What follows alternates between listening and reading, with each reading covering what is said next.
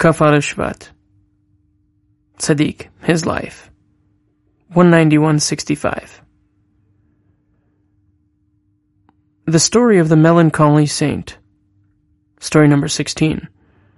About the tzaddik who once became very depressed and brought himself out of it by reminding himself about God's great love in not making me a Gentile is recorded as I myself heard it from the Rebbe.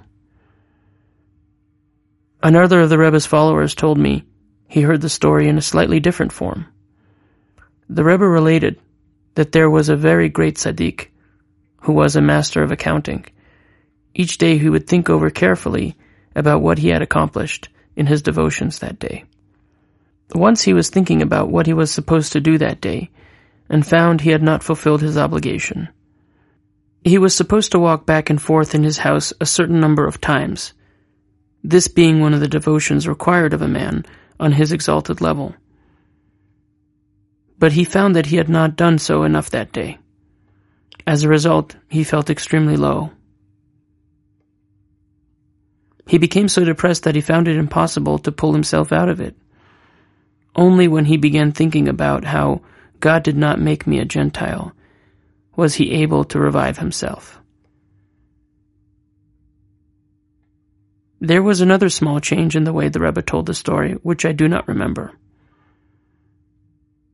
You can understand the great level of the tzaddik in the story when you consider that this very walking back and forth in the house was for him a very high devotion, to the point that when he had achieved a little less than what he felt he should have done, he was so disappointed.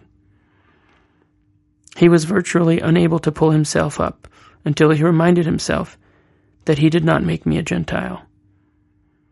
From this, you can get a little insight into the devotions of the tzaddikim and the disappointment that they feel if they sense a lack of achievement.